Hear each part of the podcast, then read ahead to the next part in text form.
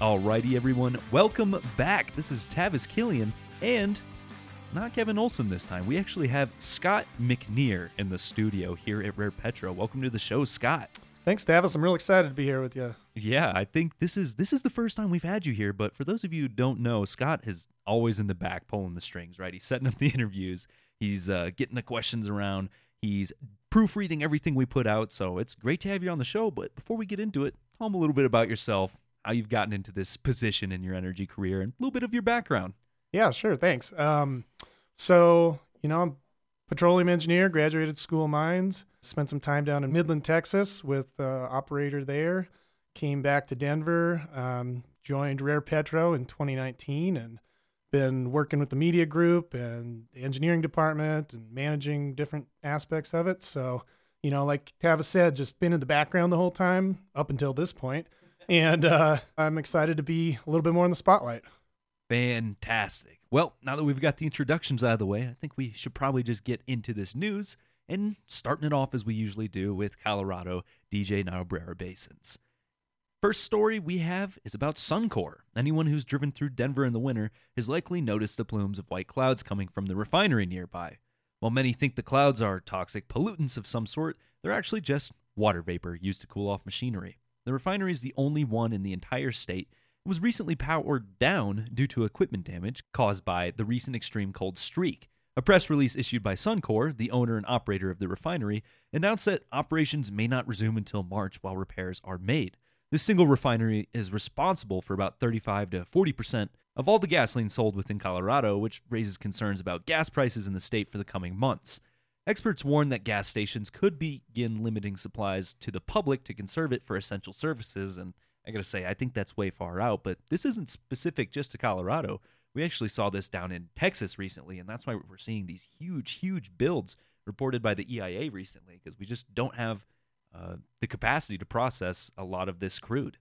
Yeah, I agree. And um, along the lines of that that gas price, I mean, I don't know if it's related to the refineries or different macroeconomics, but uh, you've you've seen gas prices just rise in the last few weeks. I mean, I'm thinking there was a one week period where I saw around my house it rose 50 cents a gallon. That's just, uh, I don't know, again, if that's Suncor, if that's uh, the, the shutdowns in other parts of the nation. But uh, I also saw a post on the internet re- recently of uh, um, the, someone took a picture of that cloud at Suncor and was asking if it was poisonous gas. and uh, I, I don't know if Suncor needs to get a little bit better at their PR and uh, get that out there so people aren't posting – pictures of their clouds on the internet, but it wouldn't hurt. Right. We we don't need the only refinery we have getting shut down because of that.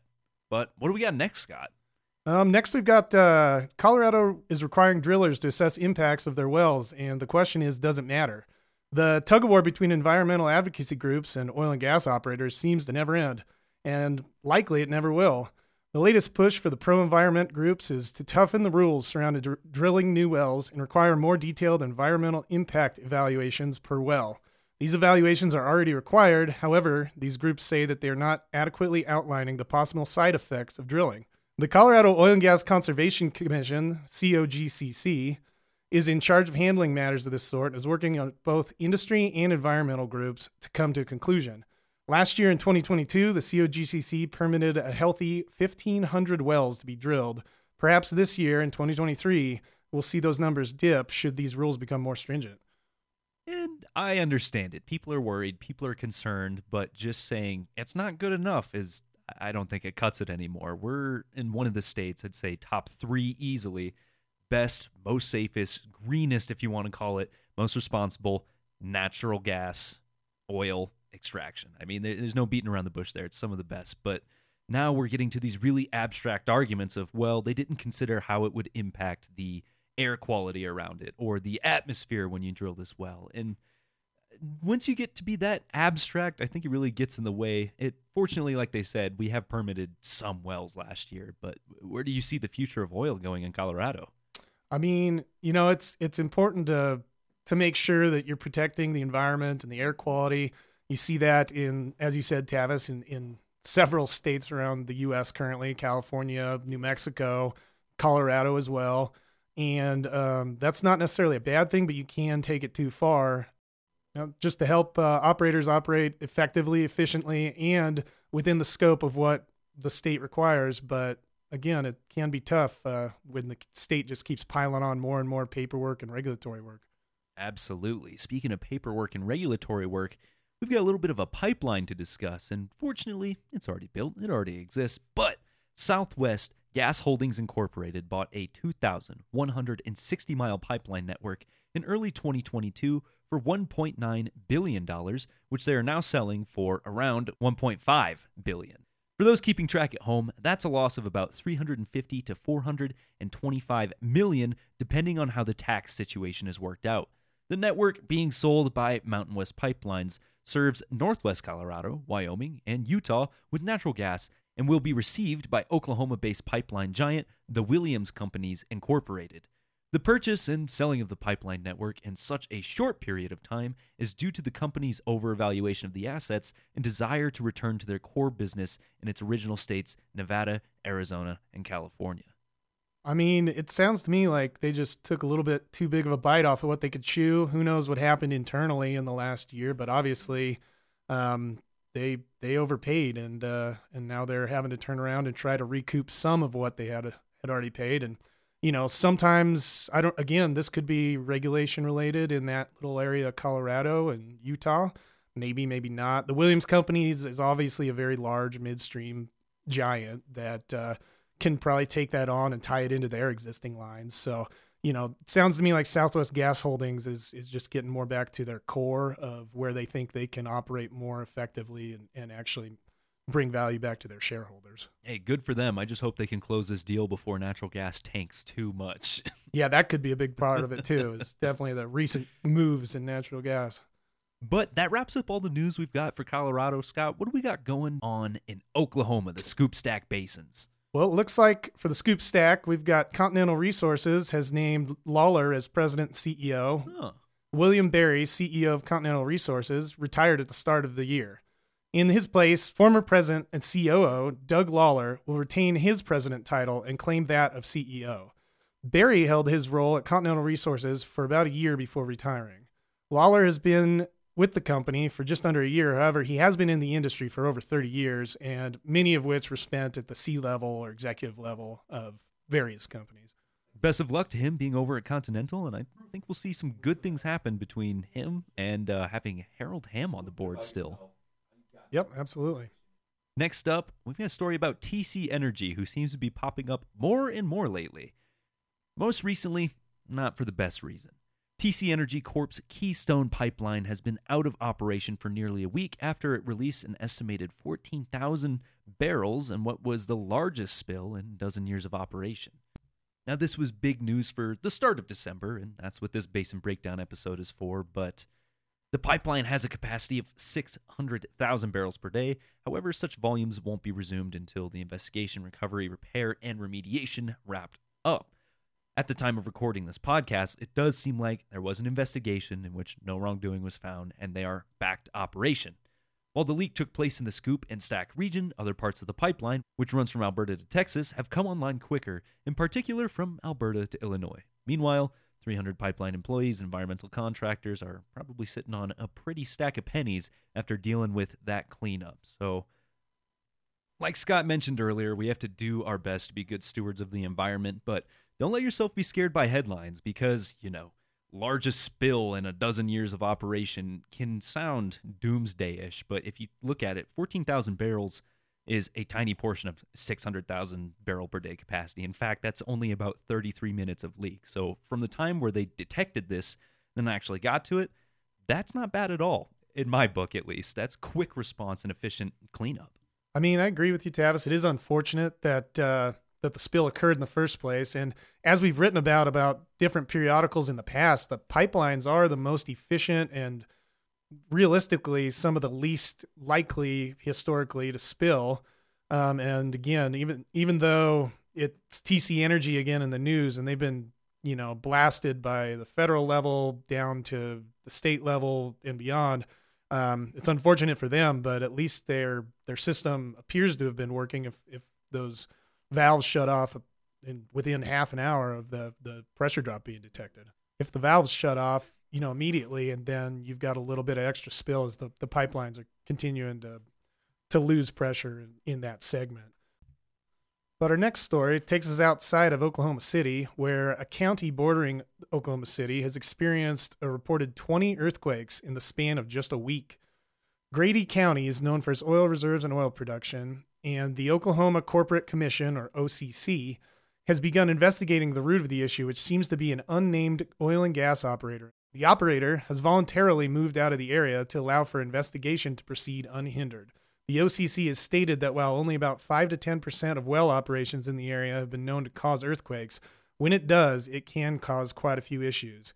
And I mean, I would be interested to see what seismicity these earthquakes ended up being. I mean, I know you could have a big one followed by a bunch of smaller ones, and it's obviously possible that Oklahoma has had some issues recently with injection into areas with faults that cause earthquakes. So um, we'll just have to wait and see what the uh, what the report comes out with, I guess. Yeah, that's exactly what I was going to bring up because you've been around the block a little longer than me. You know that yes, activity like this is going to induce seismic activity. That's a fact. But what's the magnitude? Is it something really small? Because even a two on the Richter scale, I mean, you may not even be able to detect that depending on your location. So, like Scott said, excited to see what the data reveals, but we'll just have to wait. I think that wraps up everything we've got in Oklahoma, so we're going to move it all the way to the West Coast, to California. While California leads the pack in transitioning to cleaner forms of energy, they're still allowing natural gas projects to progress, and good on them. Some will say that investing any money into hydrocarbon based forms of energy is a poor decision for the environment. Others point out how much better for the environment natural gas is when compared to oil and coal. California is regulating those projects by requiring utility companies to have a state permit prior to building a natural gas project worth more than $75 million or expected to worsen air quality. Each project must also include an environmental analysis outlining its possible environmental impacts. I'm not super stoked on a story like this. I mean, thank you to the Nickturns for including it in the research, but it just, to me, speaks of the poor metrics and benchmarks that they use to identify whether a project is worthy or not, because any hydrocarbon project is going to worsen air quality. But if they were to implement something more traditionally green, it wouldn't need this if it was under $75 million. That's quite a ceiling. Yeah, I mean, I think the moral of the story here is that if you're going to operate in California, whether it's a utility or an oil and gas operator, you're just going to have to to get ready to move around the legislation that gets put in place. There's not a whole lot that that people can do. You can you can try to, you know, battle it out in the in the courthouse or in in the legislation, but that's going to take time, and and you got to look at your economics at that point too. Mm-hmm. Speaking of legislation in California, there has been a campaign behind a California oil and gas veto referendum that has submitted nearly 1 million signatures. Naturally, not everyone in California is happy with the way the state's transitioning away from some of the oil and gas operations, especially around Kern County. One group, California Independent Petroleum Association, also known as CIPA, C-I-P-A, has begun collecting signatures for their Stop the Energy Shutdown campaign. The campaign's already collected over 978,000 signatures on their veto referendum to fight back against the recently passed regulations on the oil and gas industry. That regulation was filed under Senate Bill 1137 or SB 1137. The bill was passed in hopes it would help the state meet climate goals by banning drilling wells within 3,200 feet of homes, schools, nursing homes, and hospitals, as well as require leak monitors and alarms. CIPA is citing that the bill will only serve to increase already high gas prices and outsource the environmental issues to other states or other countries. And I mean, we've been we've been following this pretty closely in, in California, and and it seems like at the time, I think they actually ended up getting more than nine hundred seventy-eight thousand. Yeah, they signatures. got what they needed. So when this when this was written, they had almost a million signatures. They did meet that requirement to get it talked to, but then California just turned around and uh, and made an executive order pretty much bypassing this. This will this will be drawn out for months, mm-hmm. if not years, in my opinion. Yeah, what did they do? They ignored due process by citing uh, environmental emergency.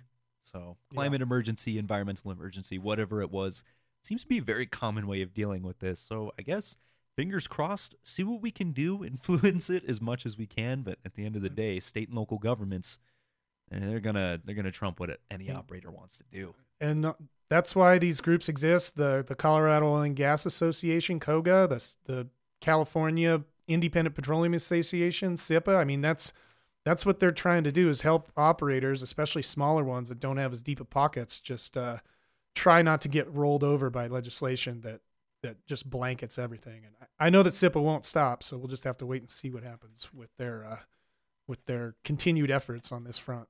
Absolutely. But even past the present, we've got a couple of battles to work through in the future. California has recently approved a roadmap for carbon neutrality by 2045. What they mean by that is by 2045, California will have, or hopes to have, achieved carbon neutrality, meaning that the amount of carbon emissions it generates will be balanced by the amount it removes from the atmosphere. By reducing the demand for hydrocarbons by 86% through that time, it hopes to achieve this goal.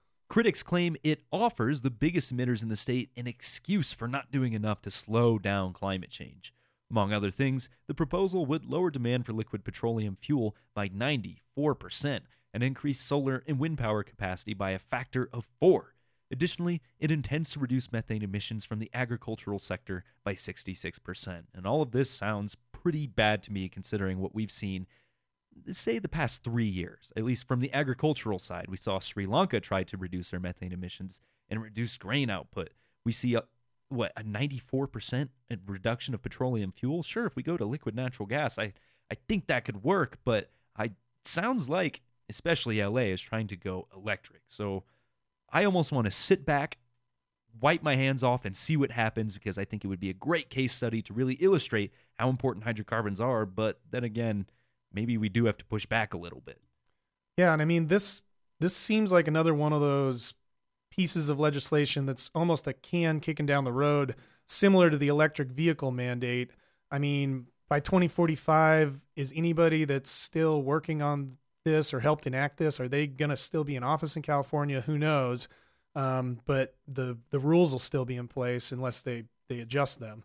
But uh, yeah, it should be interesting to see how they try to do this. I I know that a lot of the times I didn't dig into the to the legislation itself, but a lot of times it's it's a nice blanket statement, but not really a plan of action to follow through on. And that agricultural sector reduction is going to be probably one of the toughest parts of this whole thing. So, staying on the environmental topic, but moving over to the Marcellus, Pennsylvania has passed an emergency rule to trim smog and methane emissions at oil and gas wells. Governor Tom Wolf decided to pass new rules to help bring down methane emissions in the state of Pennsylvania. But what was that exactly? He partnered with the State Department of Environmental Protection, or the DEP, to use a rare emergency rule to bypass Republican legislators who would likely have shot down the ruling. While some have been critical of his unconventional methods, especially re- with regulations, without them, the state might have been fined 800 million in federal highway aid for not reducing methane emissions in a timely manner. In fact, had the governor not invoked the emergency rule, the state likely would have run out of time considering the deadline was a week away. And I don't know, it sounds like he's just putting between a rock and a hard place. So mm-hmm. I don't know how long this emergency rule will be in effect, but uh, it it didn't sound from an administrative side that he had many other options. Right, I get it. There's a lot of this legacy infrastructure that is, you know, leaking because it's so old, it's so corroded. It's just an open conduit from the bottom of the earth straight to the surface. Sure, we need to identify that, but that wasn't really why he made the decision. He was going to miss out on federal highway aid, like he said, kind of need that. That money's going to go a long way. But we see what happened in California where they just said, oh, it's an environmental emergency and just kind of ignored the processes we've set up for things like this. That's true. And I mean, the real question will be down the road when we look at this and say, how long have these emergency rules been in, enacted? And uh, when are we going to roll them back? Till an acceptable time has passed and we need to get back to the way things were. Mm-hmm. But as far as the topic of pollution goes, we've got a little more to discuss. A Western Pennsylvania contractor was fined for illegally dumping oil and gas waste. John A. Joseph, owner and operator of his own oil and gas waste company, illegally dumped waste at five sites he owned or had contracts to provide fill. The waste included drill cuttings from pipeline projects in West Virginia. Joseph, reached by phone Thursday, declined to comment, referring questions to his attorney. None of the samples registered high enough levels of pollution or radioactivity to warrant further cleanup. Quote, None showed any risk or harm to the public or environment from radiation, end quote, the DEP said in a statement. And I don't know. This is tough because he likely knew that it was probably fine, probably not radioactive, probably didn't contain a lot of things outside of some cuttings. But then again, we got to follow the rules. And if you keep pulling stuff like this, we lose credibility, and then it's easier to declare environmental emergency. Yeah, I mean, you you said it all right there. I mean, you you have to follow the disposal that has been set in place. Uh, you can't just dump produced water into a stream. You can't dump cuttings into into a landfill unless it's designated for that. So there wasn't any risk from the DEP, um, but that still doesn't mean that they didn't follow the policies and processes of disposing of oil and gas waste. Moving on to the other side of the Marcellus, we're going to go to Ohio real quick. A bill intended to speed up oil and gas drilling in state parks was approved by Ohio lawmakers recently. Since 2011, state agencies have had permission to lease Ohio's public lands for drilling. This, according to environmentalists, will harm the state parks and other natural regions. Currently, on state forest and park areas in Pennsylvania, not Ohio, new oil and gas leasing is prohibited. Drilling on state lands is currently not governed in Ohio, however, and regulations are being developed by the Oil and Gas Land Management Commission. Jim McGregor, a member of that organization, claims that the panel is still in its infancy and has only convened three times. So, I mean, what do you think, Tavis? It it seems like Ohio, for how old of an oil and gas producing state they are, they're still kind of making a lot of changes to the regulatory processes. Yeah, I'm incredibly surprised, like you said, given the the legacy of industry. This is only coming up now, but if I was to play devil's advocate, I mean, come on, these national parks trails run through maybe 20% of it, and then maybe another 40 is utilized for recreation and stuff like that. If we take a tiny surface footprint of one of these wells and were to put it back there, I think we could draw up some sort of agreement that directs, even if it's a higher taxation or whatever, however it's broken out, money that goes directly back into the park. I'm talking, you know, just a pad with maybe a few wells running underneath it, not a ton of infrastructure surrounding it. Truck it out if you need to, but that could bring a lot of money back into the natural resource, or well, back into the park. So I think there's interesting discussions to be had here. But of course, if you look at it from a the general social perspective everyone has, it's probably a bad thing in the minds of most. Yeah, I mean, we'll see how this thing continues to develop again. Um, it's obviously in its infancy, but we'll just have to keep an eye on it and, and see what the state decides to do. But that rounds out everything we've got up in that northeast section there. We got to move it over to Texas, starting with the Permian. Leading oil and gas companies are now investing billions in the Permian Basin despite a dip in the prices, which you can easily see if you look at the rig counts within the past four or five months or so.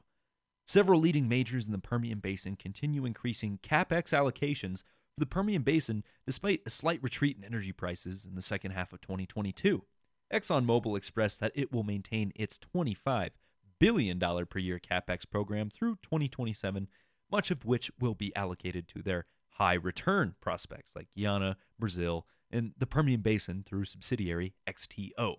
The Permian is currently running more than 60 more rigs than it was this time last year.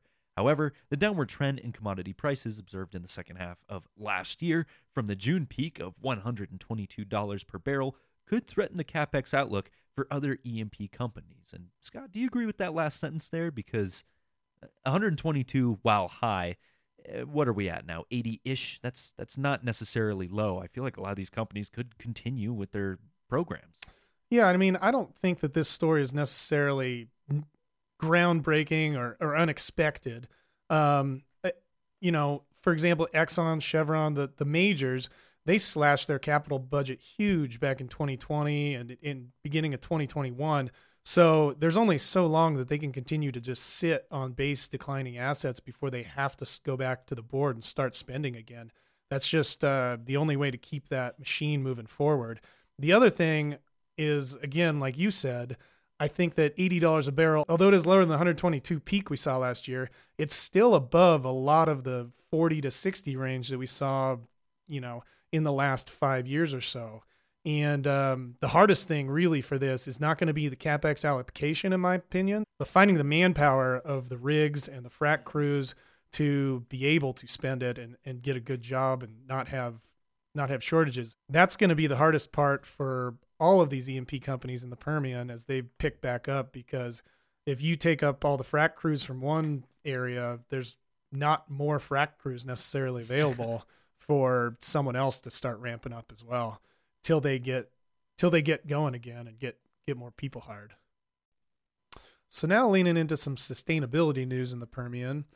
Uh, there's a headline that says to ease looming West Texas water shortage, oil companies have begun recycling fracking wastewater. Shale companies, on average, reuse about 30% of their wastewater. XRI, a Permian Basin wastewater management and frack water recycling company, is hoping to increase that percentage. With the Ogallala Aquifer, the main freshwater aquifer underlying West Texas, and a large portion of Midwestern states, depleting at a six and a half times the recharge rate, there's hope that recycling frac water will alleviate some strain on the freshwater supply. Seismic events, partially attributable to wastewater injection, might also be reduced in magnitude and frequency with less wastewater being injected. And I mean, this is not new. This is not new news. People have been working on this concept since I was still back in Midland back in 2015, 2014 era. They were still figuring it out. I know New Mexico is also requiring people to work on getting more recycling pits so that they don't have as much disposal wells.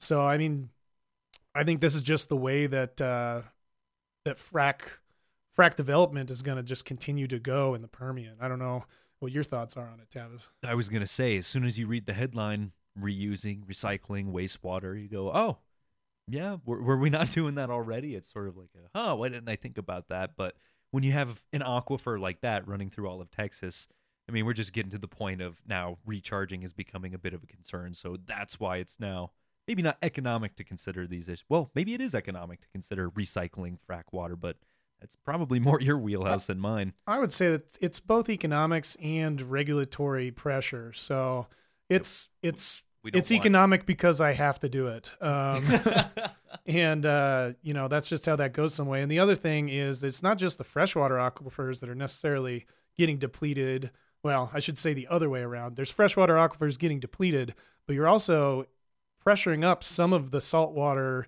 aquifers that you dispose into. I mean, the San Andres Formation, I have heard, I, I haven't re- recently looked up the actual numbers on it, but I've heard that it, it has been slowly in certain areas of the Permian getting a higher and higher uh, pressure gradient that you have to start setting intermediate casing where before you could just run long Whoa. string. So that depends on the area, obviously, and how much water is being injected. But it, it it hits on both sides, and and if you can recycle that water one or two times before you have to dispose of it, then good for the companies that are able to do that. Absolutely. And our last story for the Permian, we've got a Permian Basin power surge with ever increasing activity in the Permian Basin and an ever increasing impetus to reduce emissions intensity. BPX Energy has shifted towards building electric central collection facilities in West Texas leasehold acreage. The first such facility, Grand Slam, love the name, located near Orla, Texas, incorporates electric compressors to collect low pressure gas that would otherwise be vented or flared.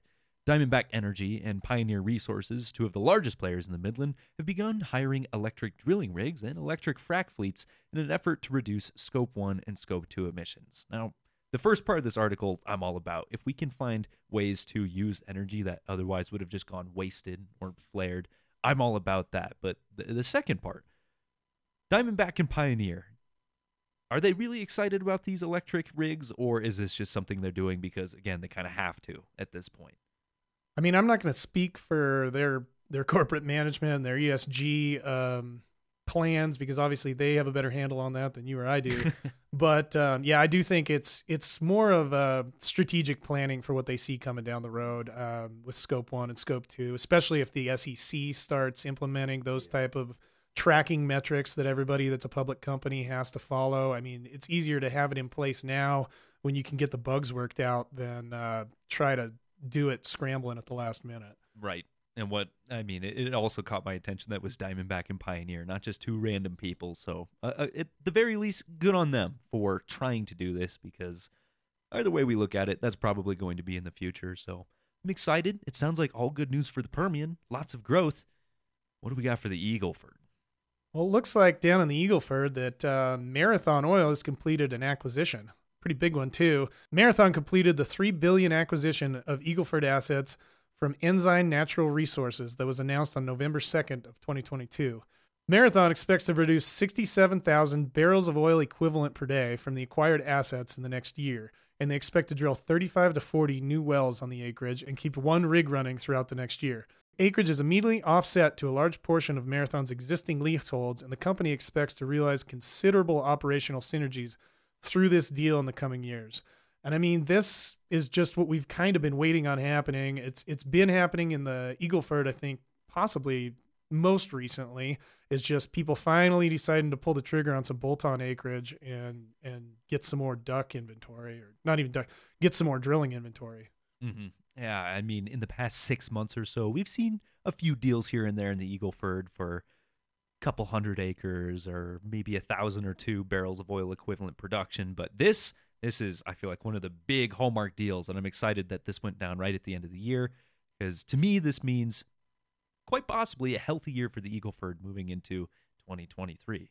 Speaking of 2023, the Eagleford, a return to the shale spotlight. The Eagleford saw a considerable increase in M&A activity in 2022, like we mentioned, and has a bright future. The Eagleford realizes higher commodity prices than the Permian because of the natural gas gathering infrastructure that is more commensurate with its production, and because it is closer to the Gulf Coast refineries, crude export terminals, gas processing plants, arterial pipelines, and other infrastructure.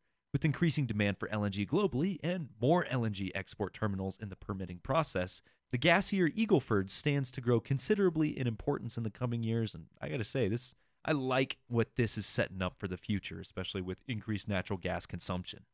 Yeah, I agree. And as you know, some of this will too depend on the uh, the price moves that natural gas itself has, which obviously those those decisions to buy stuff in the middle of last year might look a little bit different currently as we're mm-hmm. recording this right now with gas what just over three dollars a an MMBTU or something. But um, but that still doesn't mean that uh, it's not good economics. And uh, I know that the Eagleford with with a lot of the M and A's of of mid sized oil companies in the last you know twelve to eighteen months. I, people are trying to spin off some of their assets that don't make sense for the new companies that they now have created or merged together, and other people are going to be picking those up to see if they can't make them economic or optimize them and, and get some cash out of it.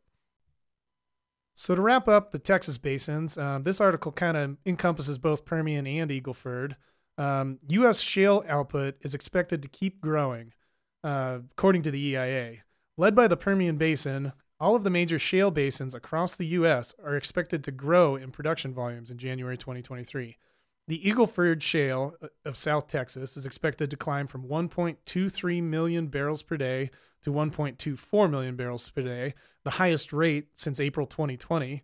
Natural gas across all American shale basins is expected to increase 535 million cubic feet per day to a record of 96.28 BCF per day.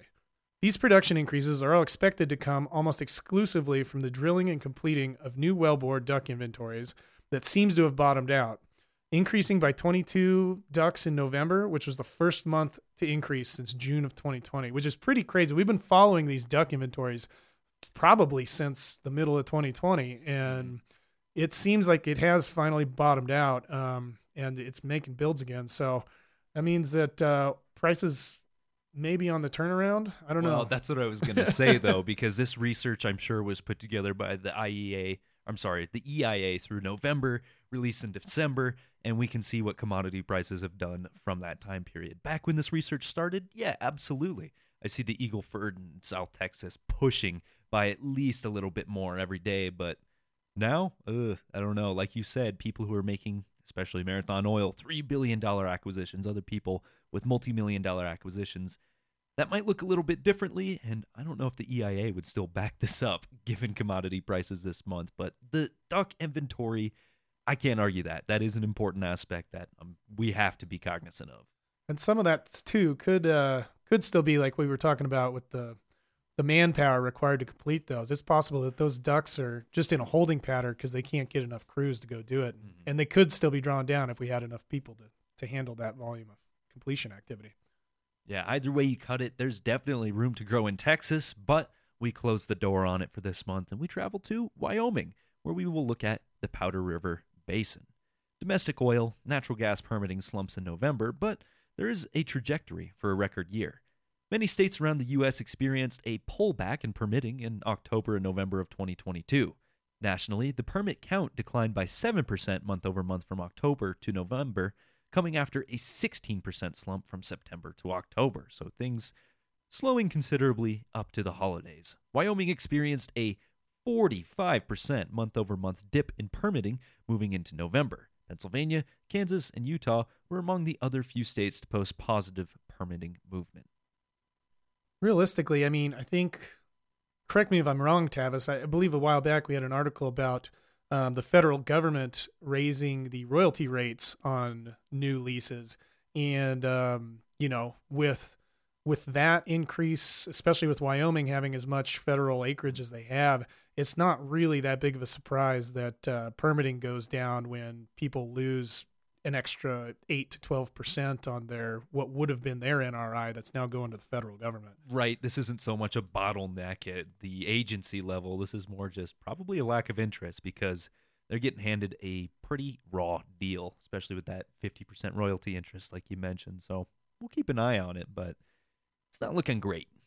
Speaking of leases in Wyoming, nearly 350,000 acres in Wyoming is included in a proposed 2023 oil and gas lease sale.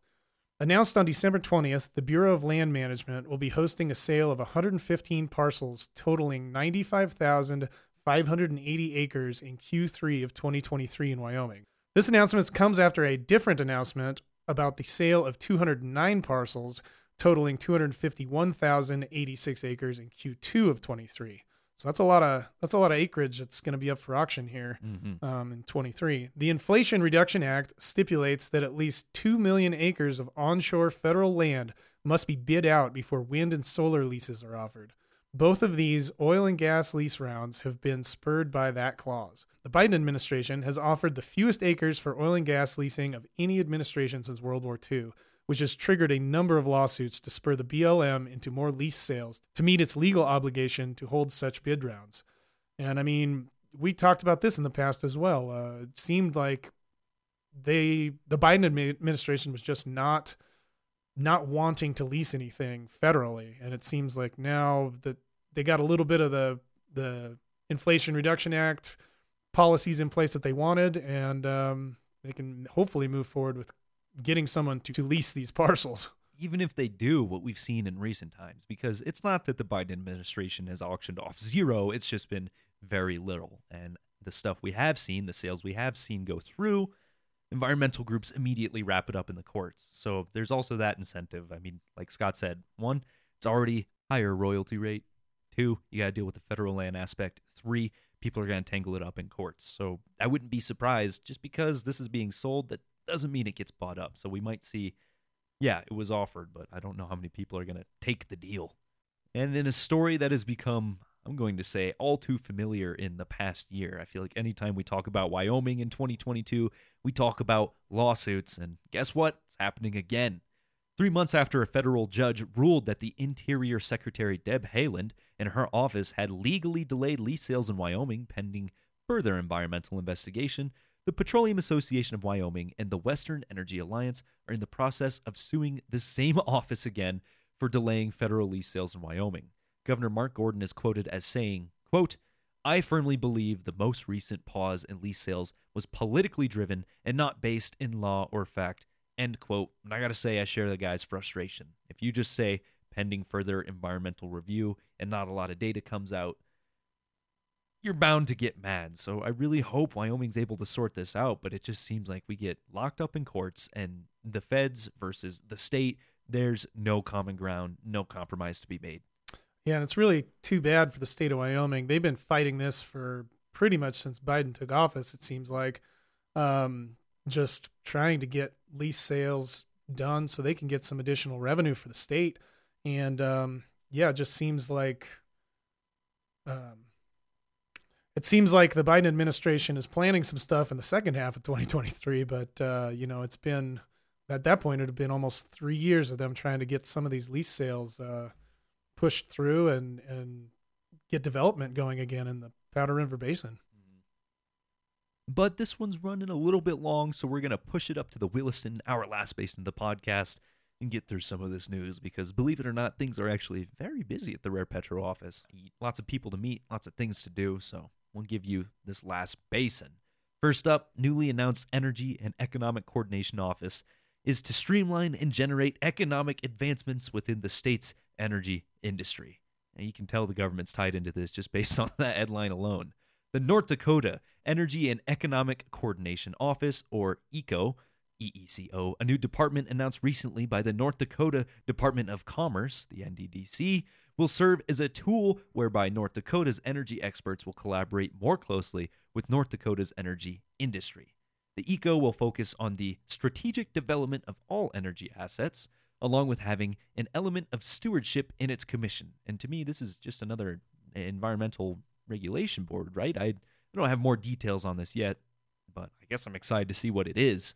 Yeah, I guess we'll just have to see, you know, what they who they appoint and uh, what they decide to do. It does seem a lot like just another government oversight um, group that's gonna gonna put more put more paperwork in place possibly. So hopefully it doesn't affect the productivity of operators up in the Williston Basin. Speaking of productivity that has affected some operators in the Williston, a winter storm in the week of December 12th in North Dakota sidelined about 350,000 barrels of oil production. The following week saw several days where the daily high temperature was below 0 degrees Fahrenheit, making restarting artificial lift systems and midstream infrastructure difficult or nearly impossible. North Dakota gas spot prices spiked sharply during this period, uh, which was ascribed to gas exports and the wintry weather. So, I mean, that's just something you can't really, can't really, you can plan for it, but you can't really do much about. Right. Hell on earth just pops up in North Dakota as it freezes over in November and December. I mean, those pictures are crazy, but I'm glad I don't personally yeah. have to deal with it yet. The biggest thing is I just making sure that making sure that your people stay safe and your your oil and gas wells don't cause an environmental issue, and then get things back online as fast as you can. Absolutely. And our last story for the podcast Scott's debut. Zephyr Energy makes a new acquisition in Utah and North Dakota. Zephyr Energy completed the purchase of operated wells in the Paradox Basin in Utah, as well as non operated interest in several Williston Basin wells. The Williston Basin wells are operated by Slawson Exploration, and Zephyr Energy will have between 11 and 32% working interest in these wells. And I personally don't know too much about either of these companies. Scott, you got a little bit of insight. I mean, I worked with Slawson Energy back uh, when I was working non-op for an operator, and um, I mean they're they're based out of Kansas. Uh, they're as far as I know a fairly good operator, but uh, you know it's not unusual for them to share working interest on their wells. Like I said, I, I was doing the non-op side of things, and and that just seems to be part of how they raise their capital to continue drilling. I mean, they have obviously other other ventures going on, but 11 to 32% working interest, give Zephyr Energy a minority working interest ownership, uh, pay some of the bills, and keep on drilling. But that brings us to the end of the episode. Scott, excellent first episode. Well done. Well, thank you, Tavis. I uh, appreciate uh, the coaching. Yeah. Oh no, he don't let him fool you. Those of you listening, he's a natural. He's going to have me kicked out of this office in no time. I'll be replaced. I'm just kidding. We've got lots of people working to put great content together, whether that's our Nick turn right here in Colorado or our Nick turn in Saudi Arabia. Thanks for Dick Fernhow and Nick Bryan for putting together this research because without that, we wouldn't have been able to do it. Between them, Scott, and myself, we've got a lot of people working to put together great content video essays, interviews, other podcasts, whatever. We like to put a lot of energy information out there as centrally based and as factual as we can so you can draw your own conclusions. So, if you need more, scroll back in this podcast list. You'll find more episodes, or go to www.rarepetro.com to find plenty of our own content and some of our other favorite publishers putting out news that we think is important for you to read. This has been Tavis Killian and Scott McNear with Rare Petro. And until we see you next time, take care, everybody.